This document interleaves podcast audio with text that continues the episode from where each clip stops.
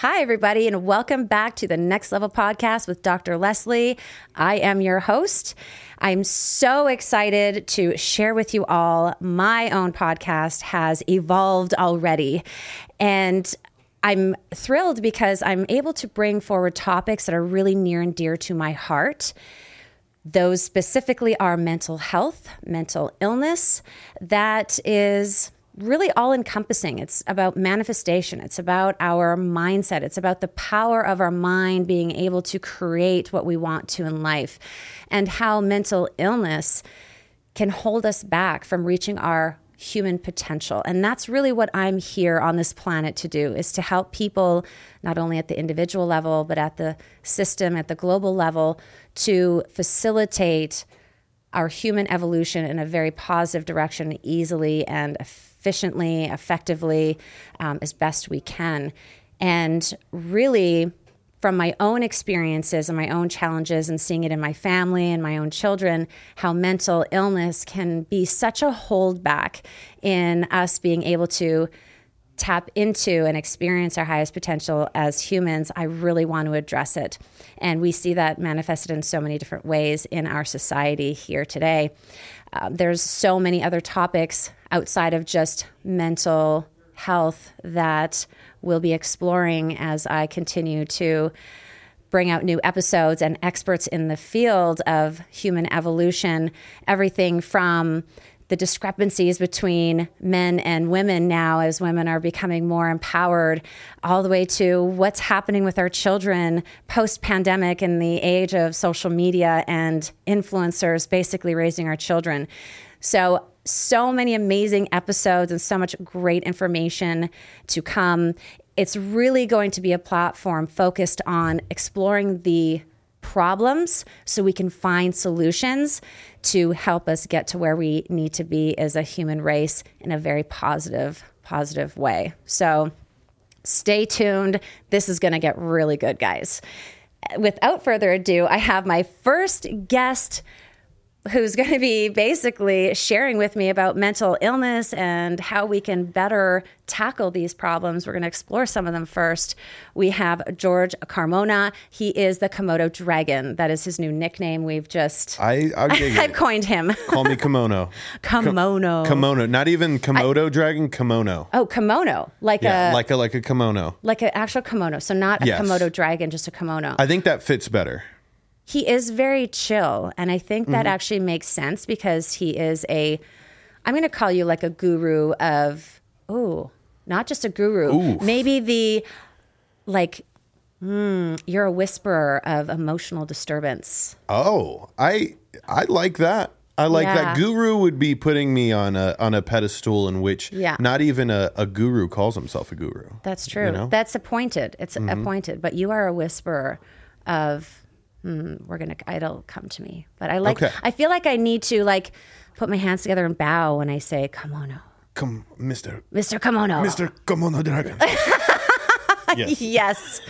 Nailed it. We have we have the name. Every that time I walk into the studio and name. see you, ah, Mr. Kimono. Mr. Kimono Dragon. Ah, Mr. Mo- Kimono Dragon. yes. Oh my God. Uh, and then I feel like we need to do like a chest bump after that. Yeah. Without a doubt. Yeah. We just go completely out of left field there. We just. Yeah. From calm to chest just, bump. Yes.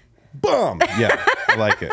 I like okay. It deal. It's done. You all heard it. That's what's going to be happening behind the scenes. Is that a handshake just made without ever actually doing it? Like now we're going to always do it. We're always going to do it every single time. In fact, along this whole line of coming up with names, I've just been branded here mom in the studio because everyone is like 12 that works here.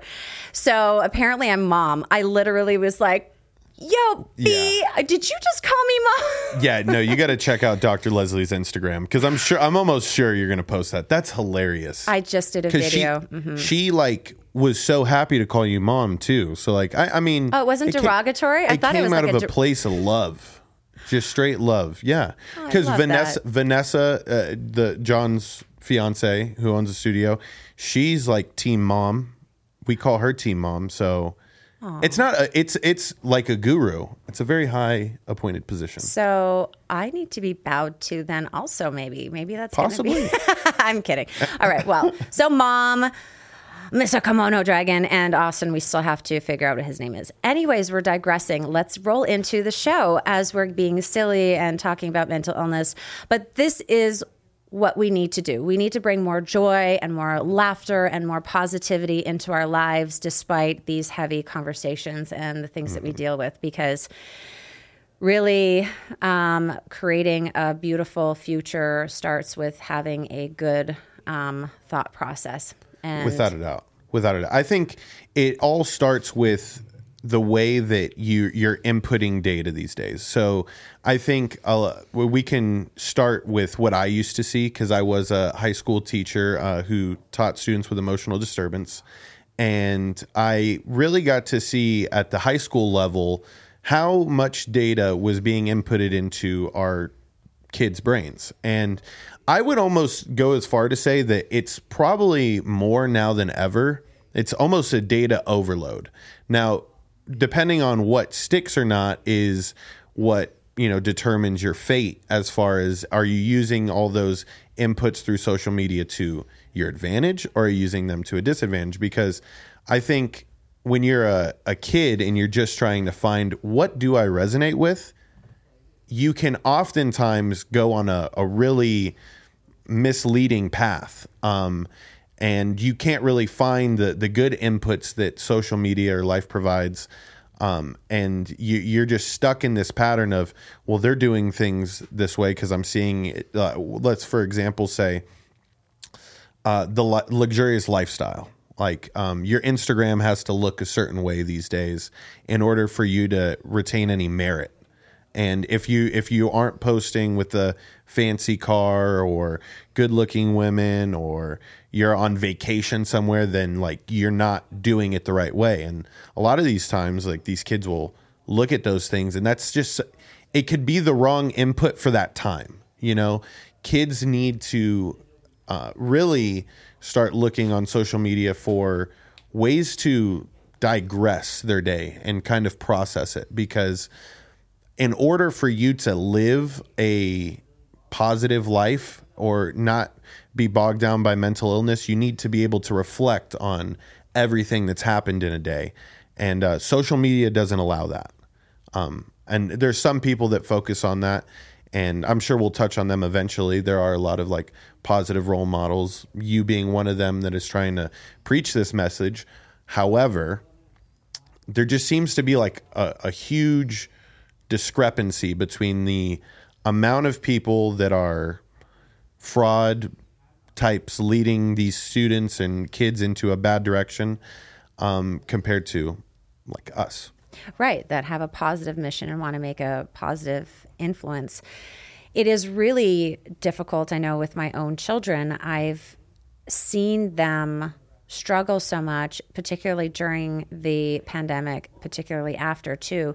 We're seeing this increasing pullback from family as their teachers as their role models yep. much much sooner mm-hmm. and it's being shifted to the people that they're seeing on social media and youtube oh my god these youtube, YouTube influencers are just like mm-hmm. there's a character i'm not even going to say the name because i don't want to promote it i'm just like you are not watching this guy like yeah. the crap that comes out of his mouth like a teenager shouldn't even be listening to this guy. So um, it's just it, it's sad in the sense that all of the just having access to social media is allowing children to be influenced by people that don't know what the hell they're talking about. Right, right. And it's actually affecting the way that they're connecting with their family. Like my my children have a lot of support systems and I have a counselor on board with them.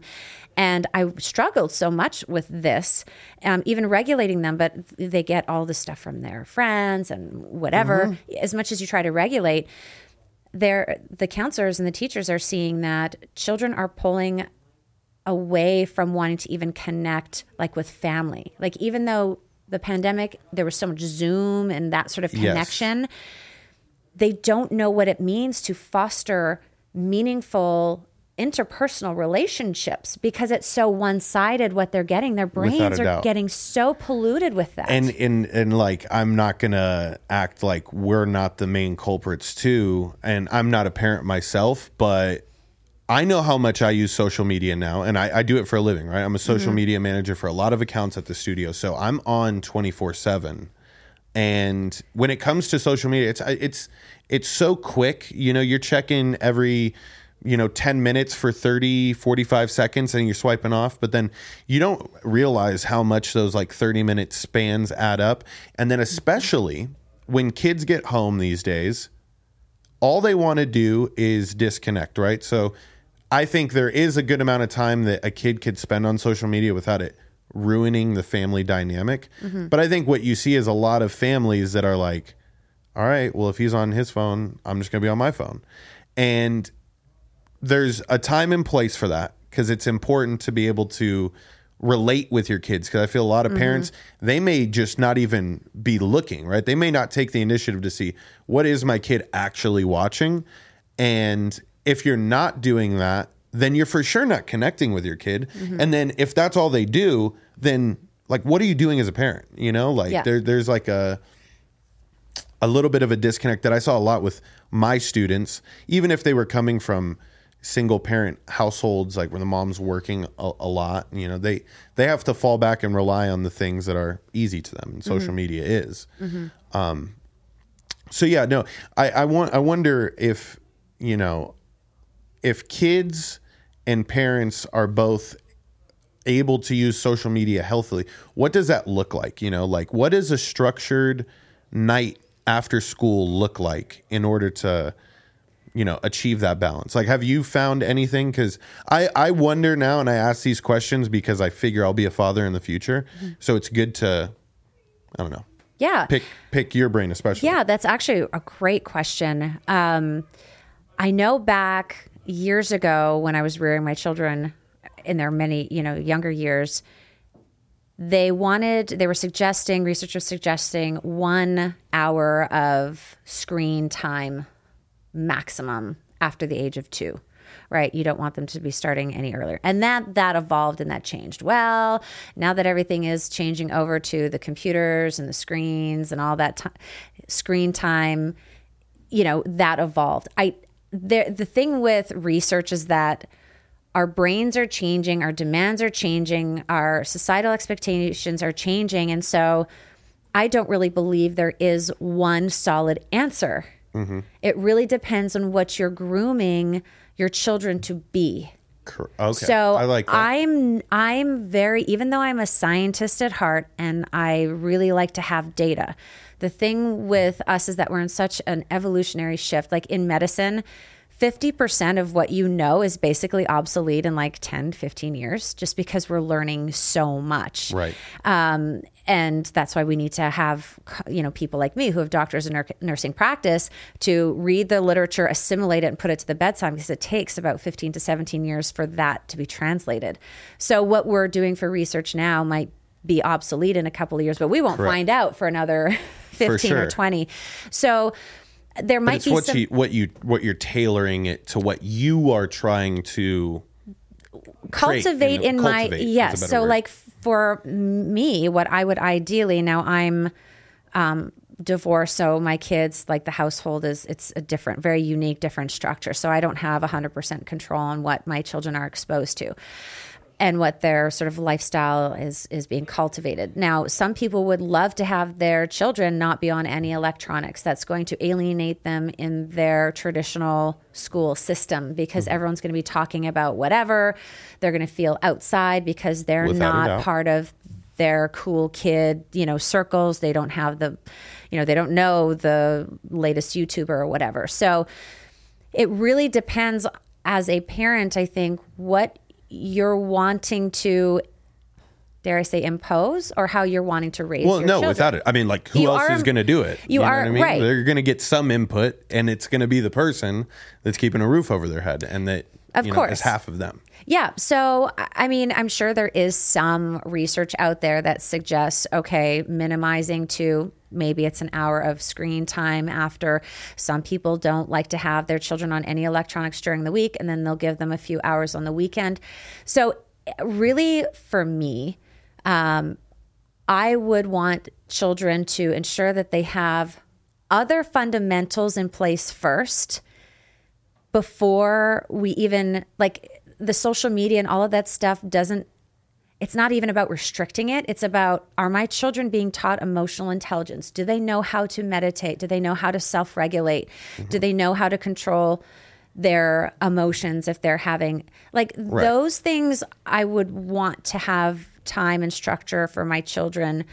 Um, and then whatever as long as they have those things i'd be okay with them having Right. that, that time because i need that time That's too. very good that you you you highlighted that point because like whatever we are teaching our kids or we tell people to teach our kids is exactly what you need to do when you're a grown up and you're wondering why your life is Yeah. the exact same or why you are having to rely on the same people you were relying on and you know decades previous it's the same exact thing. And I, I don't want this message to ever get lost in translation. If you're teaching it to your kids, you need to be doing it yourself. And it, it, it- you'll feel guilty if you're not. Like or like a, a slight. and they'll what I mean? hold you accountable as a parent oh yeah the kids will hold you accountable why aren't you doing it oh god you're right That's going to be tough. I, am not looking forward to that because I am. Oh, they call you out I'm the on worst. your. they call the you worst. out. They call you out. The good thing for me, because my whole mission and purpose here on this planet is to lead by example and to figure it out on my own, so then I can help people. I don't ever get caught in that situation generally, although sometimes my kids will catch me on not what I'm. They, they'll catch me on like if I kind of contradict myself in what I'm telling them, not necessarily by my action. It, you, my son is very, very smart. He's also No, very manipulative. So Yeah, he's no. a good kid. Those are typically the ones you got to watch out for. totally. Oh, my daughter is like insane, like in a good way. She's brilliant and um, beautiful and so just like sneaky. She's one to, she could rule Oh, the world. Mm-hmm. for sure, for sure. And uh, so it's interesting that you say that because a lot of the students that I taught in my four years were master manipulators. Mm-hmm. Like, um, and I think it, it's a couple of things. Um, one, when you're growing up, and I'm sure you've discussed this, the brain size and the way it's growing, and until you reached full maturity, certain things behind your reaction time and your you know willingness to analyze a situation think about your thinking a little bit you don't have that as much um, especially if you are like you have that trait of manipulating because then you're like always on the hunt for that like oh i'm try- i gotta stay one step ahead. Um, so yeah. Be careful. I, I mean i dealt with a lot yeah. Yeah, and so to go into George's sort of introduction that took us a little bit to get to, he has um, you have a degree in special education, and you were Correct. a teacher for four years, and so he dealt with children that had emotional disturbance. So this is something that he knows very, very intimately. So with the children that had emotional disturbances, tell me a little bit about what you sort of observed with them in terms of what, in your opinion, created a lot of the emotional disturbance. So, how much of it was hereditary? How much like nature versus nurture? What were some of the challenges that they had? And if you know of what their trajectory or their expectation for being functioning, contributing members of society as adults would be. Absolutely. So I, I this was my favorite um, area. So there's 13 different disabilities uh, categories um, as of four years ago. We could have added a couple more, but um, emotional disturbance students were the the normal ones, right? They had no visual disabilities. Um, many of them are in normal classes for a majority of the day, but they'll always come back to a classroom like mine for a specialized instruction on emotional disturbance, right? Or just controlling who you are. And one of the things that you can um, see and a lot of these kids, man, I was just having like flashbacks to the classroom. Yeah, was- Really? Yeah, it's been a, it's been a sec. Yeah, you start talking about it, and I start thinking about the kids, but uh, a lot of them already came from really rough upbringings, so the odds were never in their favor to begin with. A lot of students labeled with emotional disturbance are on what people call uh, a prison, a preschool to prison pipeline. So a majority, I, I think the numbers were hovering around like sixty-five percent of all people that were labeled as having emotional disturbance eventually spent some time in prison. Uh, and this was like a, a 25 year study or something like that. wow. Yeah, it was really long. Yeah. Um, but it's it, it goes to show you that a, a couple of things.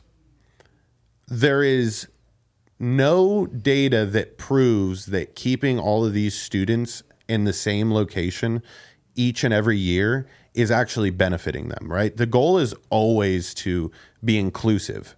However, a lot of the systems in place in schools keep those kids in your classroom all day because those are the problem kids. Those are the kids that go bananas when a teacher is looking at them the wrong type of way. And we're already dealing with high class size numbers as it is.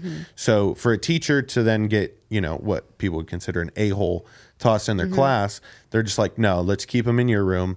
And so you, you never really get that inclusion that these kids so desperately need right? Those positive inputs. Uh, what does a student who turns their homework in on time look like? You know, is he stressed out?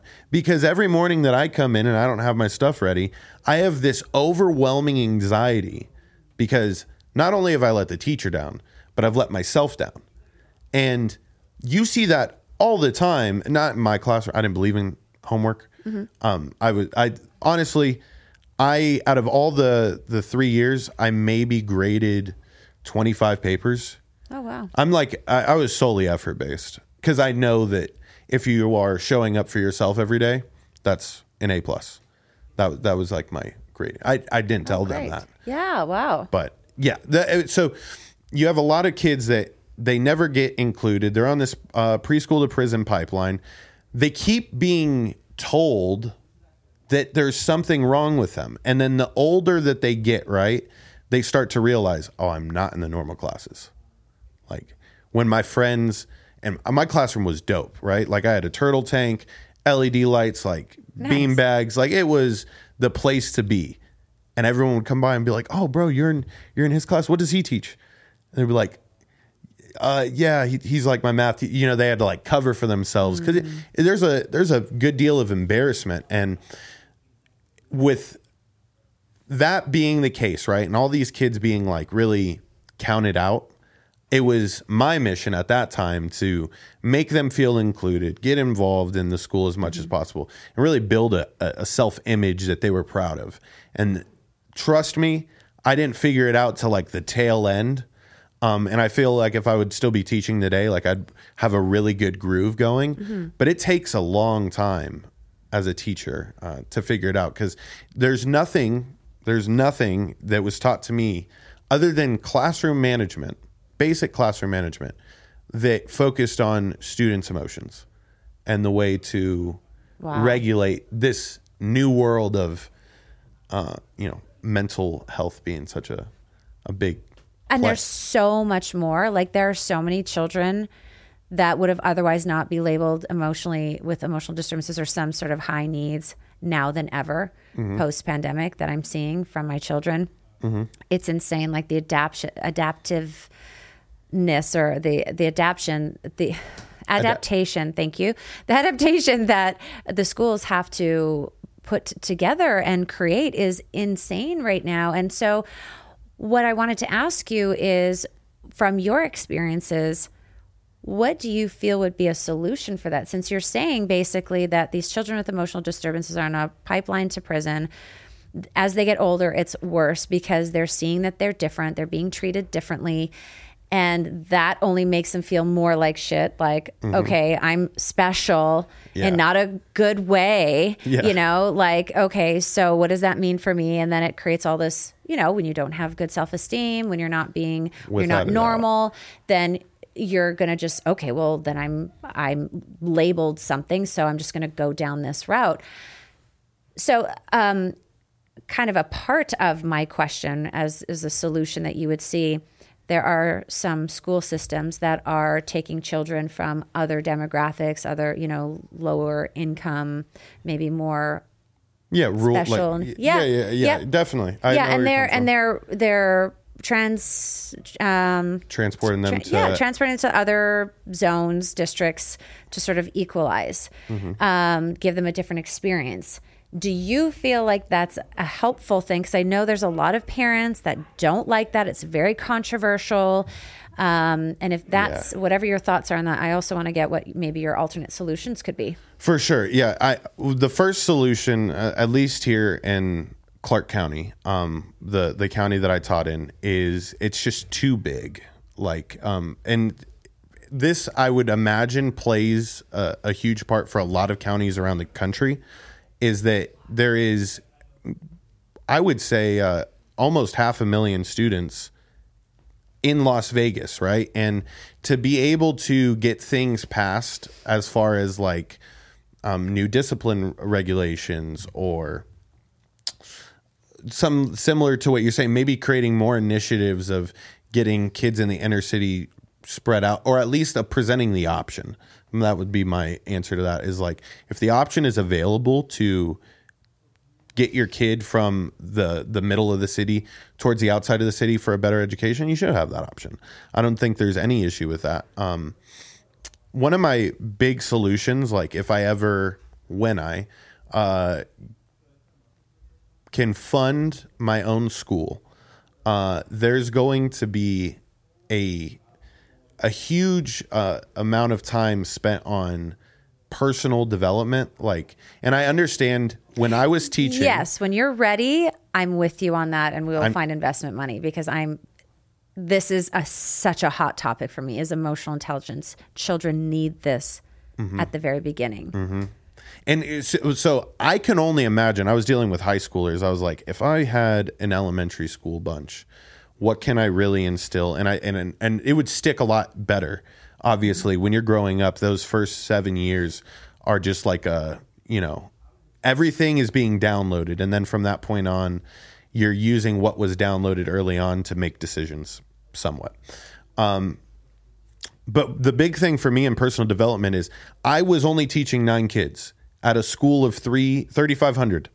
I was teaching nine kids and I would be helping like as other kids would, uh, you know, come throughout the hallways if I saw that they were struggling, stuff like that.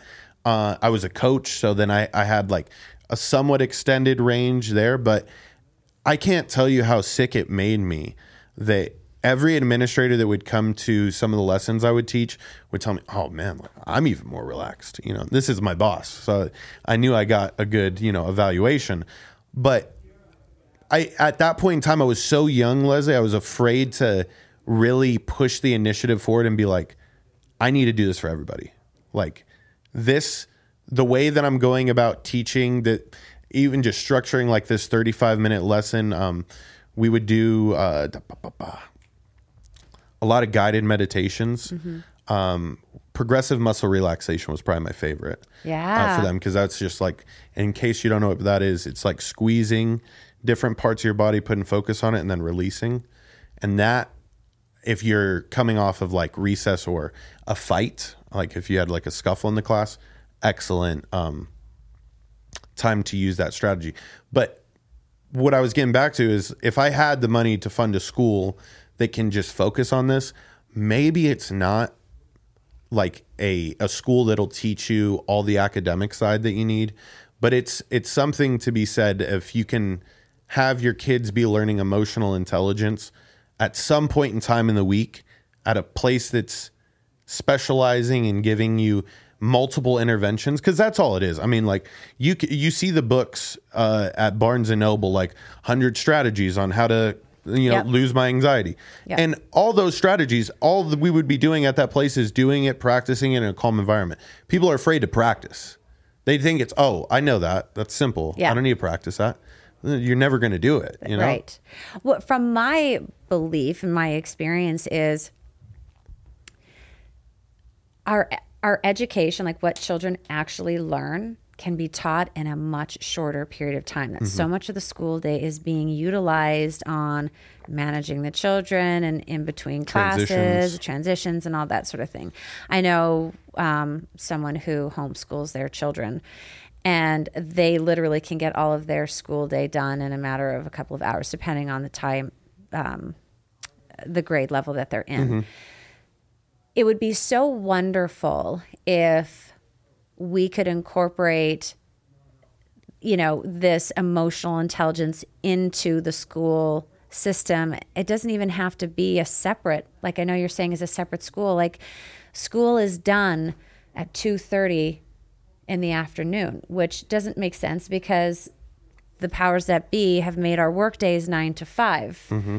so there's hours after school that you know we could if we wanted to we don't want our children to be in school all day long but there is it always didn't it always made me question okay the the government dictates like our 9 to 5 our holiday schedules all the things as well as the school systems and there's like this discrepancy there's so much time that can be utilized to mm-hmm. actually teach the children to be human beings, not just academically driven. Yeah. I mean, we could see that in a rotation of teachers. Like, because it's a a doubt. burnout. Like, why can't we have a morning session, an afternoon session, and we have academics day, emotional intelligence, yoga, Yeah. spirituality, blah, blah, blah in the afternoon, and have like a nine to five children and adult day. I'm not into having the children locked into their schools like that long. I understand. But at the same time, where are they going to learn it? Because if the parents are at school or the parents are at work, who's going to be taking care of the kids? It's a nanny or maybe a mom who's Yeah. who's rearing the younger children. Great, but then how are we supporting Well, that? You know what I mean? It's it's the the greatest difference between an American education and a lot of foreign countries is because it's a it's a mass utilization of time. And not saying that we're um, making excuses uh, for our, our our kids because like in uh, education's a luxury, and I think sometimes if we're if we're looking at school like like how adults look at work then we lose the fact that it's actually like amazing. And mm. we always look back and realize that that's the only time in our lives where we were mingling with hundreds of people daily because we had to right? And mm-hmm. so we can kind of shift that perspective right? If i did have the uh, funds to start my own school you have to look at it more from a community base mm-hmm. if you want to start seeing the real the the you know your environment around you changing at a mass scale. Um you know there used to be a lot more community events at school. Now schools everyone's afraid they're going to get shot you know? Right. so where where's that new central hub? Because if we don't establish a place of safety and you know the ability to find resources a lot of uh, things that have been cut as far as after school type programs are a lot of the english uh, second language english as a second language type classes for a whole bunch of foreigners coming in and las vegas being a transient city they don't have that anymore and and it's it's this whole uh, effect that stems from the way that we feel about schools. so And- go ahead. No, I, I didn't mean to interrupt. Um, so everything is kind of being pushed then into the families. Is that what I'm Mm-hmm. hearing? The the programs are being cut. I mean, Everything funding's yes, not there, then it's not there, and we have to take that on ourselves. without a doubt. And the parents should also be getting direct feedback from the teacher. Uh, that was one of the biggest things that I realized early on as a teacher. I'm like, a lot of teachers have issues because they don't, they're not in great communication with the parents.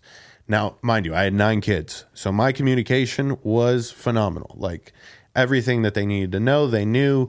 We were ahead of schedule. We knew what the plan was. We knew if they had good, bad days, yada yada yada um, but it's it's being lost right now and that's where as a parent you really as as your kid is going throughout school it cannot be as simple as you know how was your day mm-hmm. You know, it's it's it's that detailed breakdown and rundown of, well, how did this day make you feel?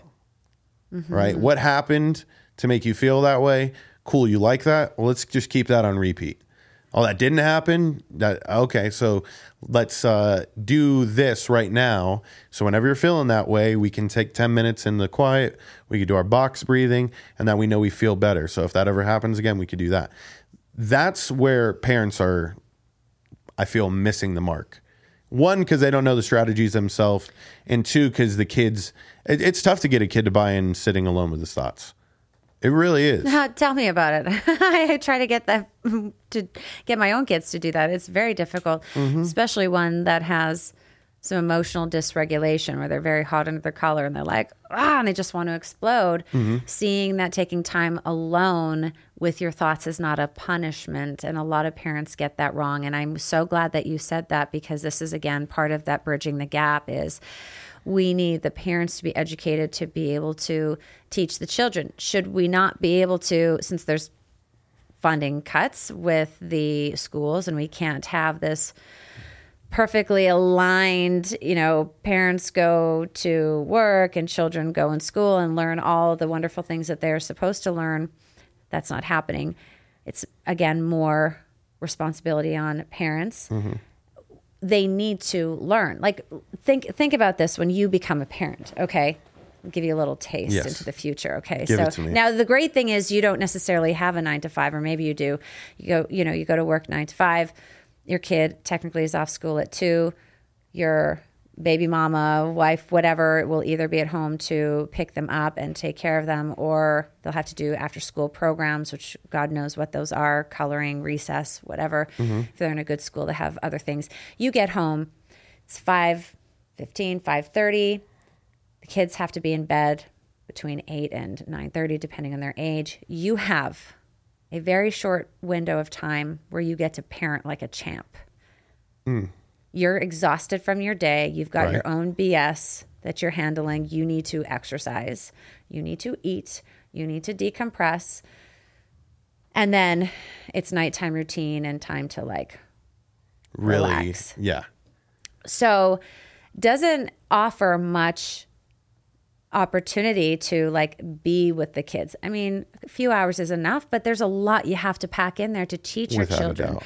Right. So like for me with my kids, I after my work days and I usually try to make my work days shorter um, find other avenues to generate money and i'm you know i'm educated so i can i'm in a little bit of a different situation but taking my kids and exercising with them taking to the gym W- yeah. with- Together. yeah together or doing activities together where we're outside where we can be talking where it's net time no extra time we're exercising we're talking emotional intelligence we're reviewing our day we're learning skills mm-hmm. all at the same time and it's exhausting but you know we get the job done but like how how does that sit with you like that structure like as a as a parent you having to take on learning how to be those things for yourself mm-hmm. and then having the time to teach your children like the the gap is with getting the parents educated having the time the resources to be Yeah. better parents that can be available for their kids like and I, I mean, I would just say that if the parents really put their best foot forward on showing their kids everything, one, right, your your kid's own travel agent everywhere. Um, so you have to put your best foot forward and show them life. And if you aren't doing that, that's the the biggest letdown you can ever have for your like if your kid sees you not pushing forward and trying like I, I try to explain this to my mom sometimes because although I really connect with my father, my mom waking up at 4 a.m., having everything ready for us in the morning, you know, putting in a 12 hours days worth of work, coming home, she would cook dinner.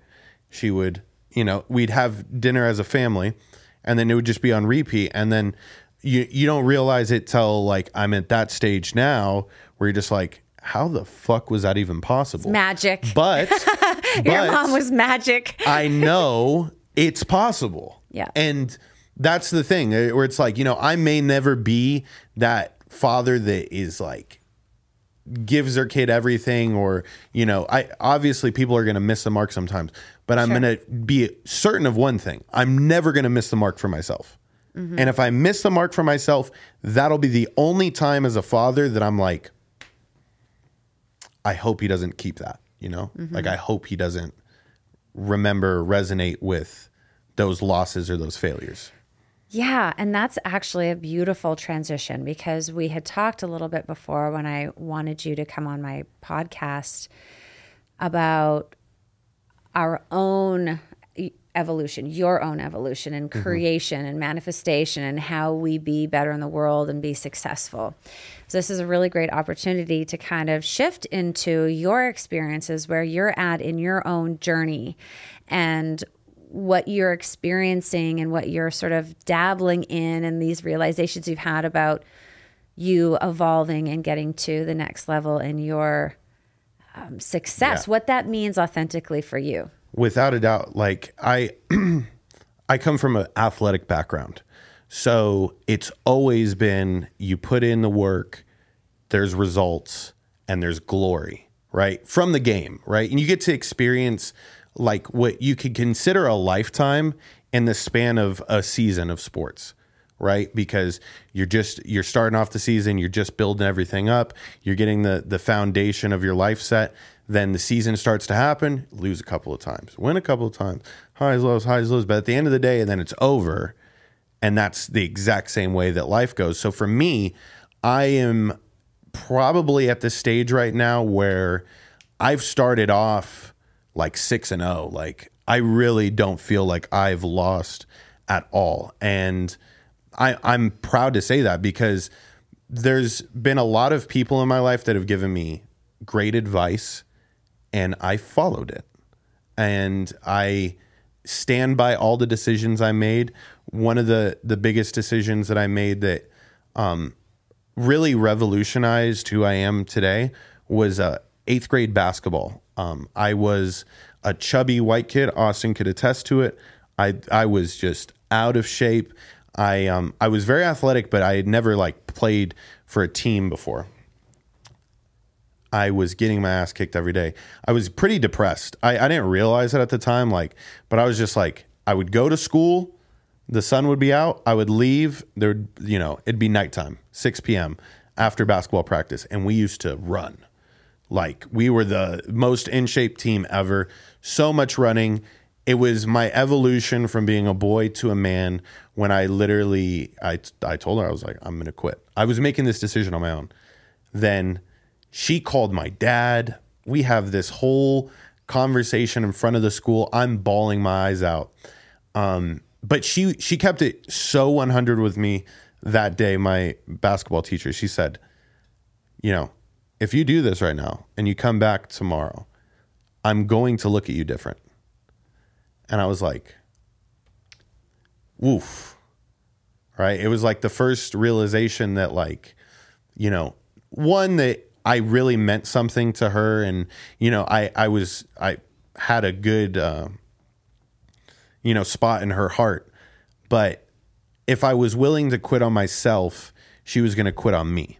So th- after that point, it was just like a never ending cycle of when it's summer football, I'm going to practice at 5 a.m. at a, at a workout center. And then I'm also going to our four hour midday practices. Um, and that it led to the life that I had after that, right? So then I um, played football at UNLV. I was a preferred walk on, so I had to bust my butt to get a spot. I tore my ACL. I decided at that point I'm going to enjoy college, quit the football team, my own decision. Uh, and then I found a, a program in which I can get my degree in three years, which is crazy. Like it, it's always been like I I want to find ways to better like my parents and stuff and everything. They they've been pretty successful. So graduating three years hadn't been done, so I was like, sweet, this is my chance. um, and so I had to take 120 credits in six months with student teaching. This would give me my teaching license. This would give me my bachelor's. So I did it. I, I it was the most intense academic, and I'm not that academic, so it sucked. Um, time in my life. I mean, for we had no holidays off. Yada yada yada. I have never felt more accomplished in my life than on my first day of teaching, where it was like, wow, I put in all the work. It's time. And at that point in time, I didn't realize how great my position was. Uh, you don't ever get talked to by administration when you're working with emotional disturbance kids. They're like, they got it tough enough as it is. I don't need to be the boss that's like giving it to them on the other end. So, all that has kind of led to me reconnecting with Travis. Um, when I was a teacher, I also was starting my own podcast. Uh, it was during COVID. I was like, I'm going to do it. This is what I've wanted to do my whole life was speak uh, in front of people or speak on camera. I started a podcast up with Austin. It was a movie podcast. We did it up until our friend passed away. Uh, we hit our year anniversary though, so I think I think he was waiting for the year anniversary before he like you know kicked the bucket. Um, Oh God, that's that was- so dark. I know he would have loved it. Congratulations. He would have loved it. He was like, I would have made it to two asshole.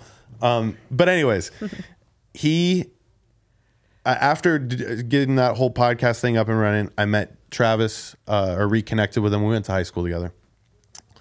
And then after I met Travis, I started internshipping here. And I've always, I, you know, I had a $36,000 a year cushy little teaching job, you know, to, you know, fall back on. So I was like, I can internship for free.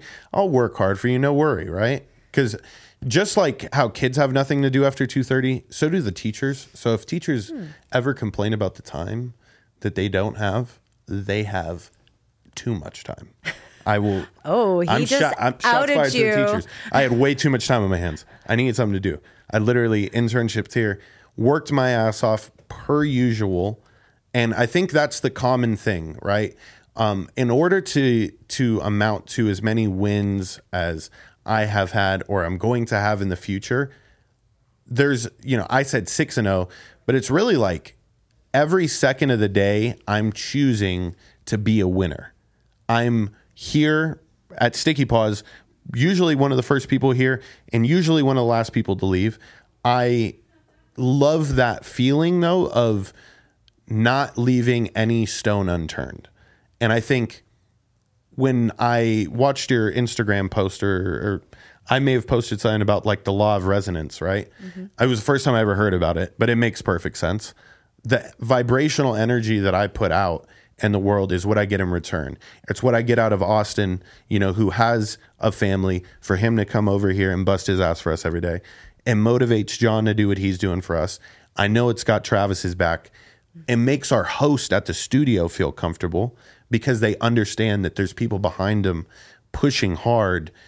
Um, and then after figuring out about the law of resonance, it like it just kind of helps solidify what I'm doing is correct.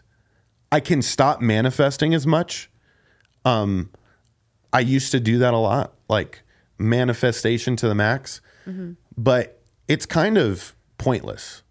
You know, it's like dreaming without action.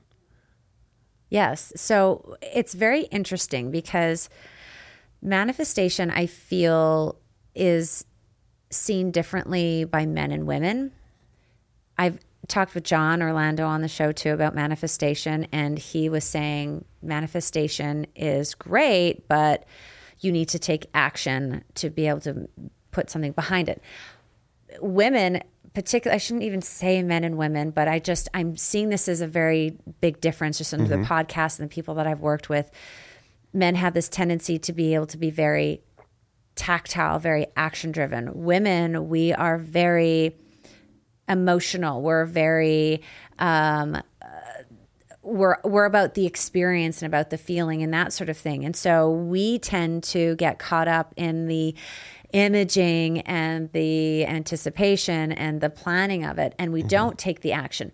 Really, manifestation is neither of those alone. It's not just I'm going to bear down and do it and it's not i'm just going to think my way there manifestation truly in its definition at least in how i teach it it has to be in its its whole its comprehensive understanding and that's the image with the or the intent the mental construct and the clarity of what you want matched with the emotional part to it the feeling the i'm doing it this is what i'm i'm convicted there's that energetic ah i'm just i claim this I like that. I like you added emotion to that. Okay, yeah. Keep going. And then you have to, nothing happens without the action. And so I um, was talking with a friend of mine about this. When, when people think about manifesting, they like, well, I want it in my head and I think about it every night and blah, blah, blah, blah, blah. But it doesn't happen. Well, again, they may not have the action part, but even taking the action isn't enough if you don't have the feeling behind it. The feeling is where a lot of people miss because Yeah. that is where the resonance is. That is without you knowing it, George, how you're actually manifesting. So it's not even the thinking, it's not even the action. It is when you are it, when you are emitting the energy, the feeling, the emotion of it you are attracting that on all levels. And people may not believe the law of attraction or that energy, we are energy beings. It is what it is. Science has validated it.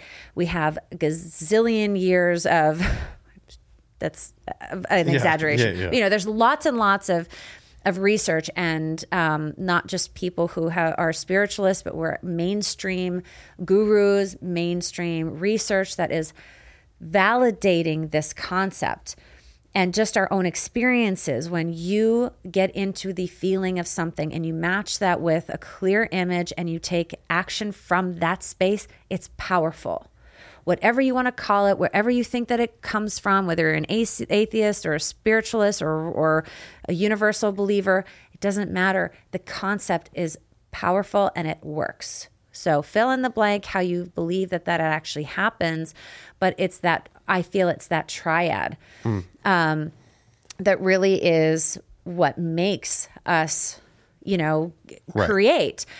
What I would love for people to see, and I, this is where I take my um, clients to the next level, is creating, taking that ability to manifest and manifest from a place of authenticity. Mm. So taking the spirituality, taking your personal development, taking everything and really coming into who are you Yep. here to be.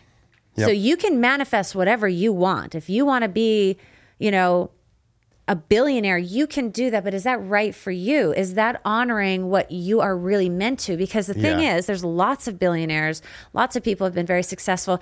Their lives have been cut short because it wasn't really authentic for them. If mm-hmm. they were living authentically, they would have been incredibly happy, blissful, and their bodies wouldn't have been run down. They would have honored themselves and they would they would be able to live their fullest potential. So, you know, manifestation and and all of that is wonderful. But the warning with us being aware of our power and potential is how are we wielding that power? We could create something that's totally successful by American standards, but completely inauthentic. And what service is that doing us, mm-hmm. you know, for ourselves? So I love being able to sort of talk about this manifestation ability, but then flipping it and saying, how do we do that so that we can all live authentically us? And really to bring it back to this conversation, even about children and parenting and that whole thing, we all need to find out what is an authentic life for each and every one of us. It may not be even participating in the structured academic school. It might be homeschool, it might be whatever it is. There's so many different ways we mm-hmm. can live our life. And the solutions really to these problems are as limitless as you know? What we what we yeah. Yeah i'm i'm glad you uh you mentioned the emotional side of it. Um i'm a big drug guy. Like i'm not ashamed to say i've taken uh, like a lot of drugs. So i i have what i would consider right uh, and what many would consider those insane levels of like dopamine rushes. Um which are really- beautiful. we love dopamine yes, rushes. Yes, right. But the the thing that has been revolutionary for me in creating like a true feeling of happiness inside Wim Hof breathing uh I did it with my students a lot. I was never skeptical. I think after the first video, I was so hooked. Um, and I've done, I'm proud to say, my longest one I've ever done was 45 minutes. It was like a YouTube video. Wow. Holy shit. Melt into the floor, insane dopamine rush, insane amounts of joy for life and the beings around me. It was phenomenal.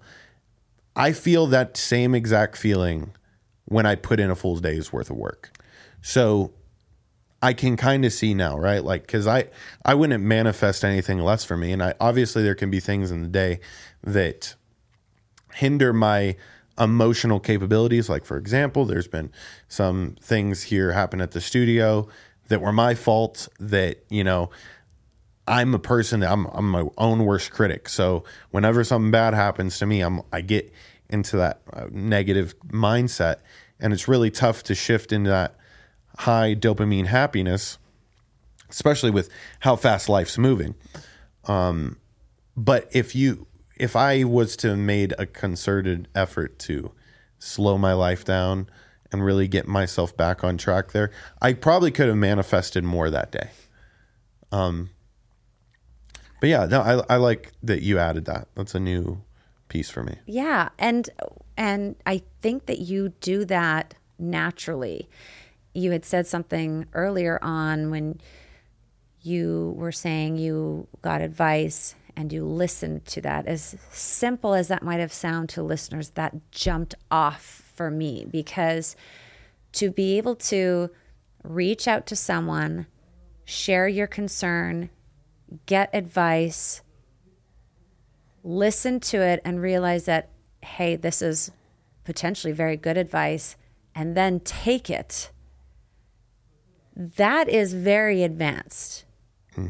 I mean, because people would not even do that, where they would think you you have to be very humble, you have to be very interested in really succeeding to do any of that. Just reach out for help and even put yourself in a position where you might feel inferior. People have raging egos. They really don't like feeling like they need help or that they don't have the answers. Mm-hmm. Like you said, you know, people want luxury and they want cars and they want all this. Like that's all for show. It takes a lot of humility and a lot of ability to say, I'm learning. I don't know. I want to do things the right way. So I'm going to ask. And so you do all of that naturally it sounds like so you're like your your average of continually winning is something that you either had naturally and or you learned early.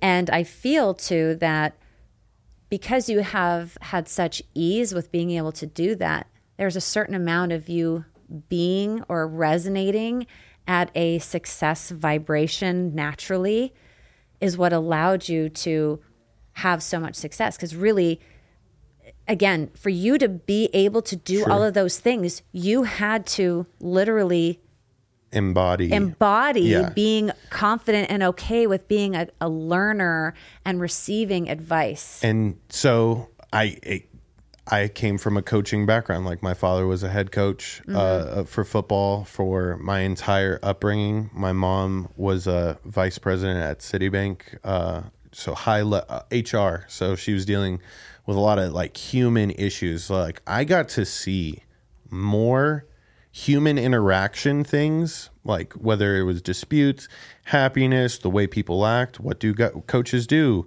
after they win a, a, a big trophy game? Well, they go to the titty bar. How does dad react after, or how does mom react after dad comes back from the titty bar?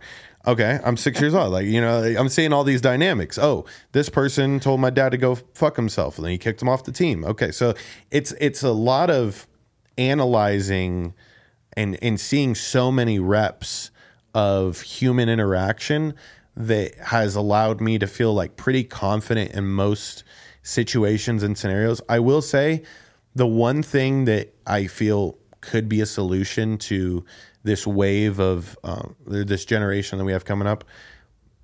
Maybe it's military, or maybe it's two years of teaching, but you got to pick one of the two when you come out of high school military teaches you that discipline.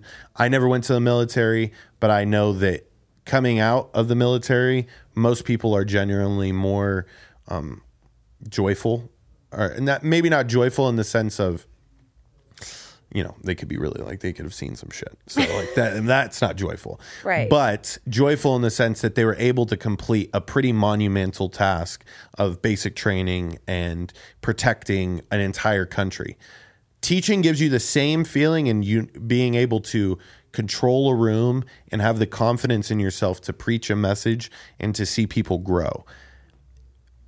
Even throw coaching in there. You know if we're going to say you have to pick one of those coming out of high school to give you ample amounts of reps to deal with multiple different backgrounds and upbringings of people um, that could help you know yield people being more confident in themselves.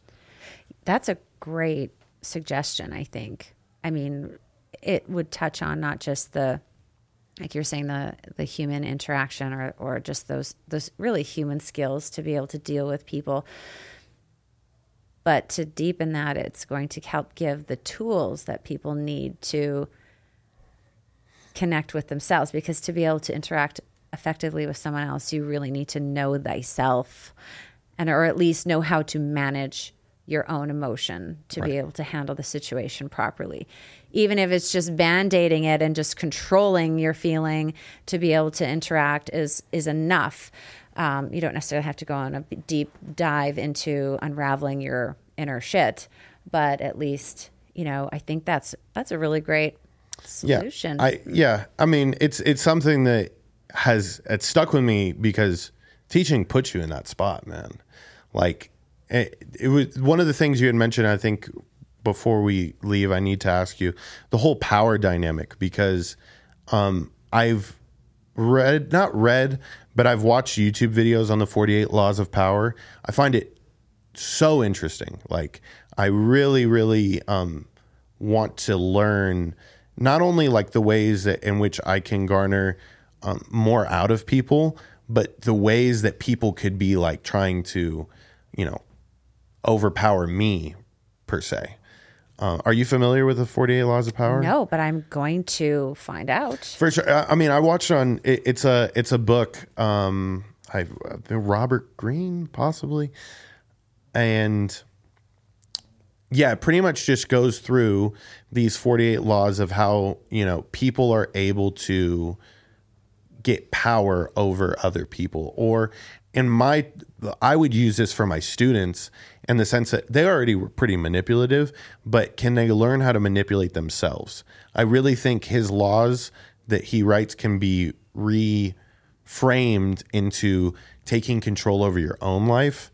Although it wasn't intended for it to be read that way i found that it was you know relatively similar uh, in being able to regulate your own emotions So, what was one that you found the most applicable to your own regulation? I knew you were going to put me on the spot like this. Ha ha! do- can I Threw do- it back to you. I'm going to do a quick goog on on a law of power, and I'll go into it. okay, he's going to go into it. 48 laws of power.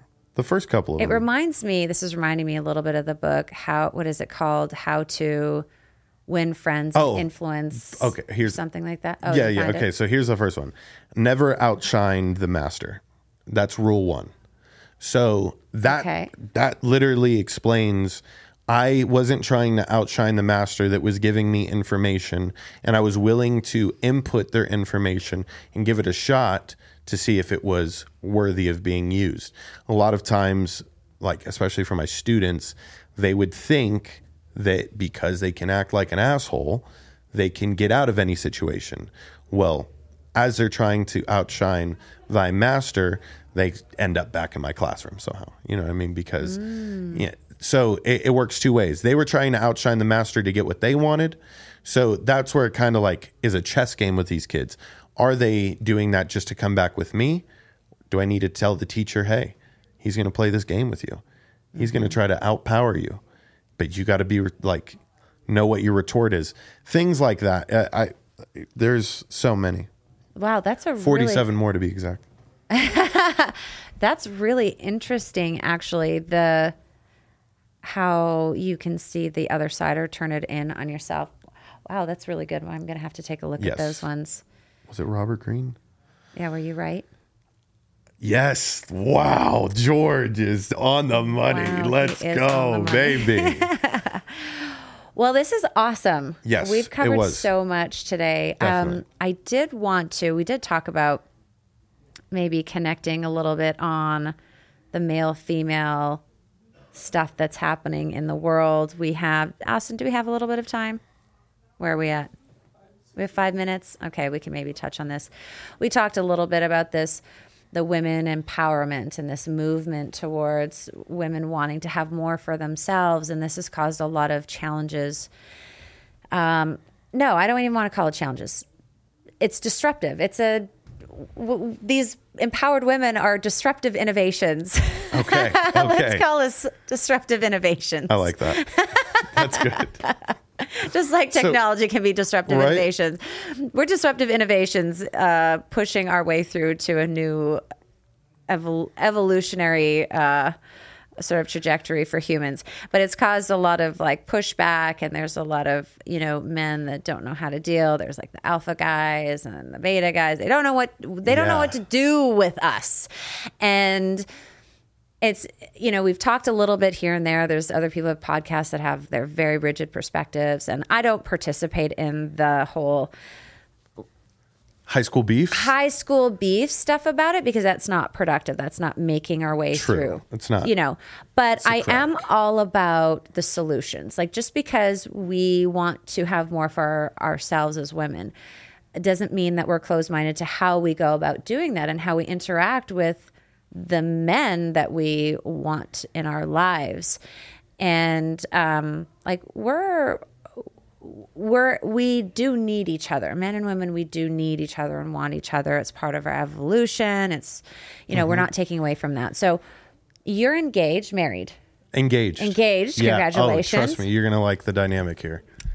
enlighten me so I, Yeah. you're very progressive you seem very like you know you're connected with yourself you're a manifester you you are a helper you're a teacher i'm very interested to hear your perspectives and sort of your dynamic as Mm-hmm. much as you're willing to share about your relationship For sure. Yeah. So we um you're also super young compared to me so i want to get your generation's yeah. perspective so I I'm uh following after my parents. I had a high school sweetheart. We met my freshman year of high school. Um, and we had the typical high school relationship. Uh, I was unfaithful numerous times.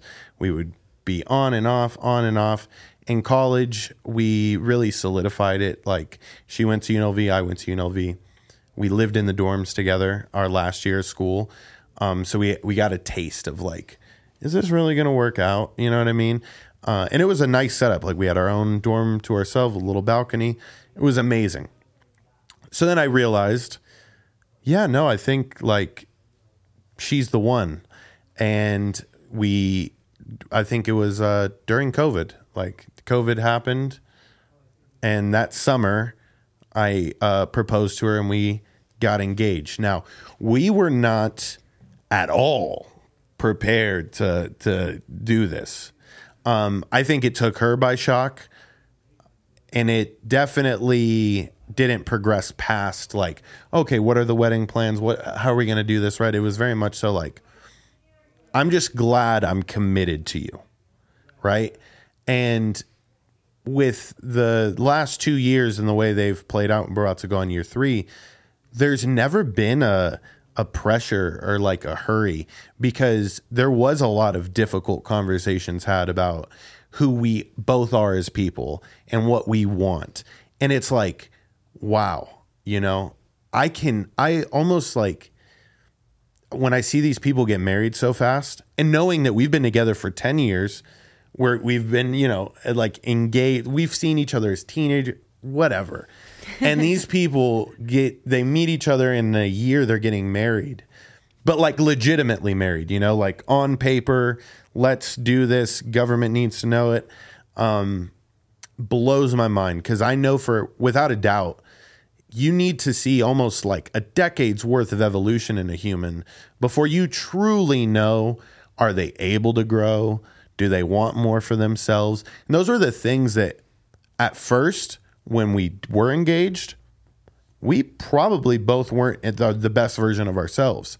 Now that we've been engaged for three years and, you know, we're, you know, like she's a girl who likes girls type of situation. So, like, the, that whole dichotomy of, you know, these m- uh, mega alpha guys, right? And it's like, dude, you got to understand the world's changing and not every woman wants to be married.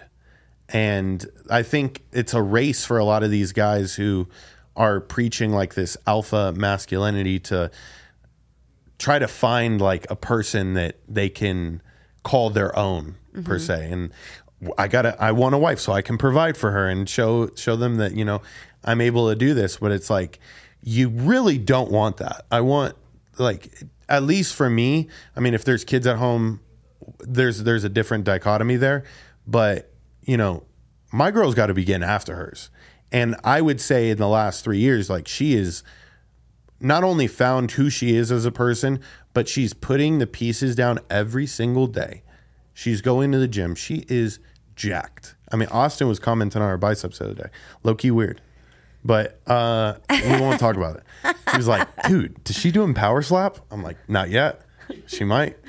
Um, but yeah, like after, you know, going through that engagement and now going through the process that we're in now, it's like, I don't ever see us. I mean, like, we may have a party one day.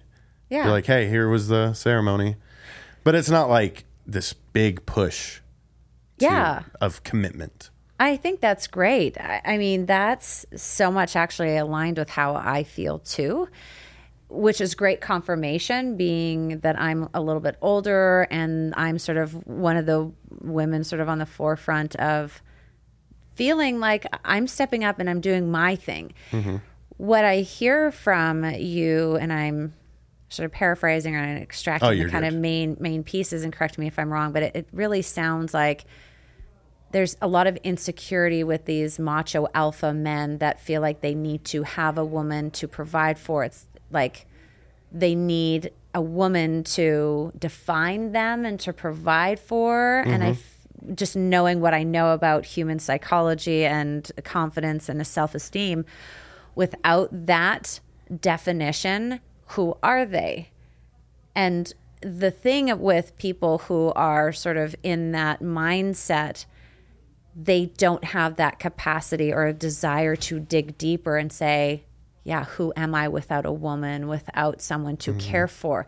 That's scary because that means that you have to go inward and go, I'm enough without having someone to provide for and all of the things. And that means being vulnerable and emotional and connecting with a part of you that a lot of men traditionally are not comfortable or used to doing. Yeah. And so, again, you are not that I grace you or label you. My none of that means anything. But you're you are evolved. Like as a man, you get it. You're so comfortable, clearly in who you are. You're connected with yourself. You appreciate your woman. You encourage her. And you're not threatened by her success. In fact, you're encouraging Oh of it. God, you have dude. your crap. her- Cameron, you can sponsor me, baby girl. I'll fucking mop the floors. Listen, I'll flip the rolls. I but it is just because I'm so proud of who you've become. That's the thing, right? Because in order to get to that spot, there's a lot of hardship. you know, Yeah. a lot of hard work put into it. Right. And because that does not threaten you, speaks so much to you uh, being an example of, of an evolved male sort of role model mm-hmm. for many of the men that are, you know, struggling or don't know how to navigate that. I really appreciate you sharing that perspective and being who you are and being such of such support to your woman or whatever you call it, your lady, Yes, because the, you know we really need to have support. And women, we're very capable. We're very, very capable. So thank you so much for Absolutely. And I love you, mom. That goes out for you too, you hardworking lady. awesome. All right. That is our episode for today. Um, George has a podcast. We didn't even get to it Gridiron Junkies. You can uh, find it at. Grid- At Gridiron Junkies everywhere. Junkies everywhere on Everywhere. all the platforms. So he is a football fanatic. So that's what that show's about. Mm-hmm. Yep. Thank you so much for all of your Thank you. No. I appreciate Absolutely. you. This was fun. Yeah, awesome. All right, guys. Until next time.